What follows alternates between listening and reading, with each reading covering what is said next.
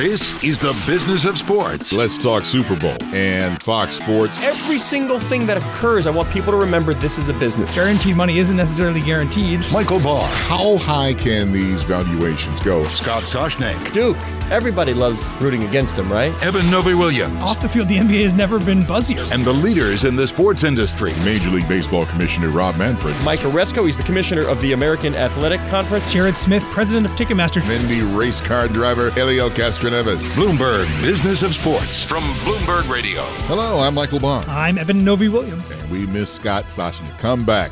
This is a special Tuesday Bloomberg Business of Sports podcast where we explore the big money issues in the world of sports. And oh, Nelly, we've got the two Super Bowl contenders. I know a wife that's extremely happy. The San Francisco 49ers up against the Kansas City Chiefs. And it's not cheap to get to Super Bowl 54 in Miami. It's a good thing you didn't promise your wife that if the 49ers make the Super Bowl that you would be paying for her for her ticket because you're right they are um, they are quite pricey you know as we record this right now on Tuesday you know tickets are selling right now average over seven thousand dollars um, which is a bit higher you know than, than most years at this point right now. I think the demand you know you can point to a few things. These are two you know classic NFL franchises neither of whom have won a Super Bowl uh, in, in quite a while right? So these are fan bases that are itching to get there. Uh, it's in Miami which doesn't hurt either right? But but for most of the people that, that I've talked to or have heard from in the ticket world they're expecting this to be one of the most expensive if not the most expensive Super Bowl ticket ever She was looking at it too on the on her uh, smartphone. It's like, boy, do you know that if you try to get a cheap ticket, it's going to be like about almost five thousand dollars just for one ticket. And I'm thinking, uh, yeah, that's a nice conversation to have. that might end up being low. Yeah, if I mean if you look at the kind of the way Super Bowl ticket prices, they used to, you know, they would spike a bit right after, you know, the the conference finals, right? When we knew which teams were playing and all the fans were, you know, rushing to get tickets. And then we'd kind of see this kind of steady decline towards game day where prices dropped. Last couple years we haven't seen that quite as much, right? And I think kind of the the assumption is that the, the Super Bowl ticket market has changed a little bit and we may not see this kind of steep dip in the final couple days that we've seen in years past. It's all the ancillary things also that always piques my interest is that you know you have the the parties and you have the limos that are limo drivers by the way do a lot of business during the Super Bowl and I'm assuming in Miami that it's going to be the same thing. I was going to say if if you you know like the party scene, uh, where better to have your Super Bowl right than, than Miami? Uh, and we've talked, you know, a couple weeks ago we talked about uh, NFL on location, right? Uh, the which just recently sold, right? This is their biggest event of the year, right? It's all access to those kind of things, right? So there's you know your own concert. There's access on the in the locker room on the field after your team if they win etc there's there's so many packages going on along that. So yes you know when we say $7000 for the average ticket that's just a ticket to the game. That doesn't include any of these really premium packages or anything else that's happening in miami that weekend. Speaking of the Super Bowl, guess who is now number 1 on the NFL Players Association's list of top selling players? This man has surpassed Tom Brady, and I'll give you a hint. He scrambles like a champ. oh my goodness. Uh, Kansas City's Patrick Mahomes, he has supplanted New England's Tom Brady as the AFC champion quarterback, and now uh, he is selling jerseys like there's no tomorrow. i'm actually surprised that he didn't rise on this list faster, right? The, every year, the NFLPA puts out its list of the 50 top selling players, right? That includes jerseys, T-shirts, Right. bobbleheads, you know, all all that kind of merchandise.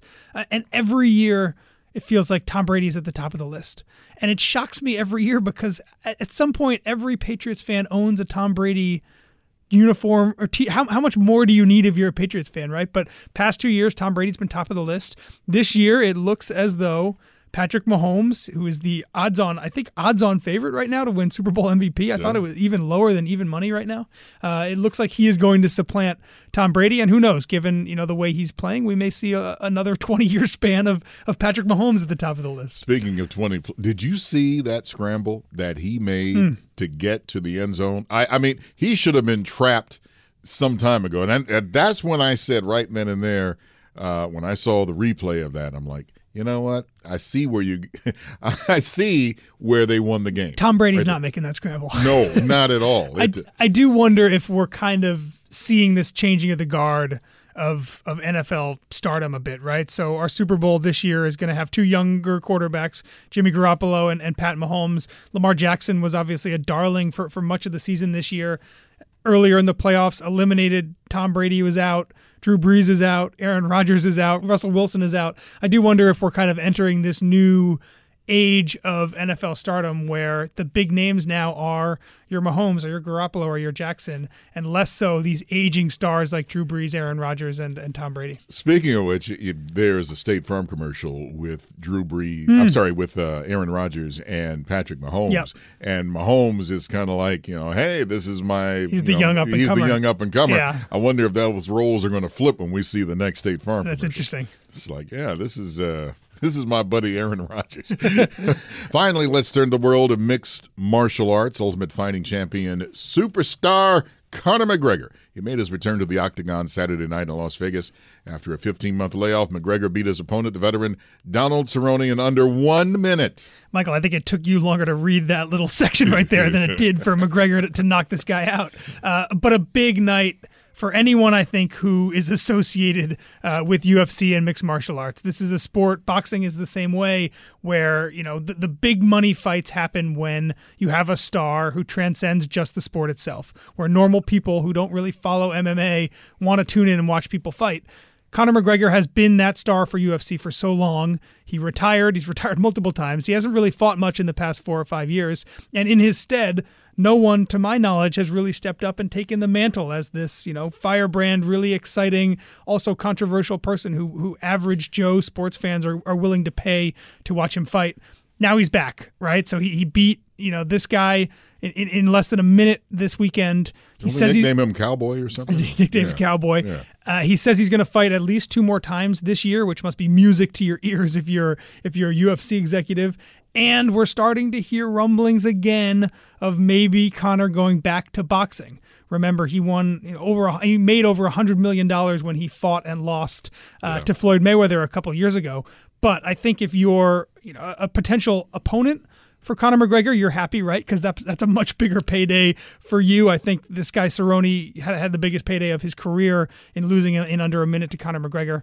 Um, if you are ESPN, which just shelled out a lot of money to, to broadcast UFC rights, you're you're thrilled that Conor McGregor's back. If you're UFC, you're happy. Remember, the owners of UFC are William Morris, IMG, Endeavor, and a bunch of private equity firms. They're happy as well. I think everybody is thrilled that Conor McGregor is back and fighting well. Now, if you paid money to see this fight, it was over in less than a minute.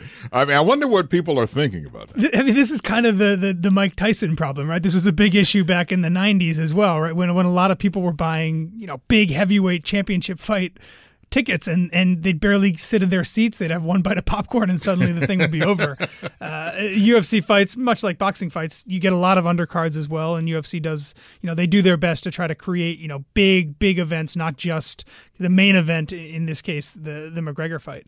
Uh, but yeah i would imagine if you were you know looking forward to a, to a, to a big nice maybe multi-round fight you might be a little disappointed that it took less than a minute for, for mcgregor to finish this guy off. This is the Bloomberg Business of Sports podcast. I'm Michael Barr, along with the missing in action Scott Soshnick. We miss you, Scott. And Eben. We're here each and every Monday, Wednesday, and Thursday exploring the world of money and sports. And you can join us again at the end of the week.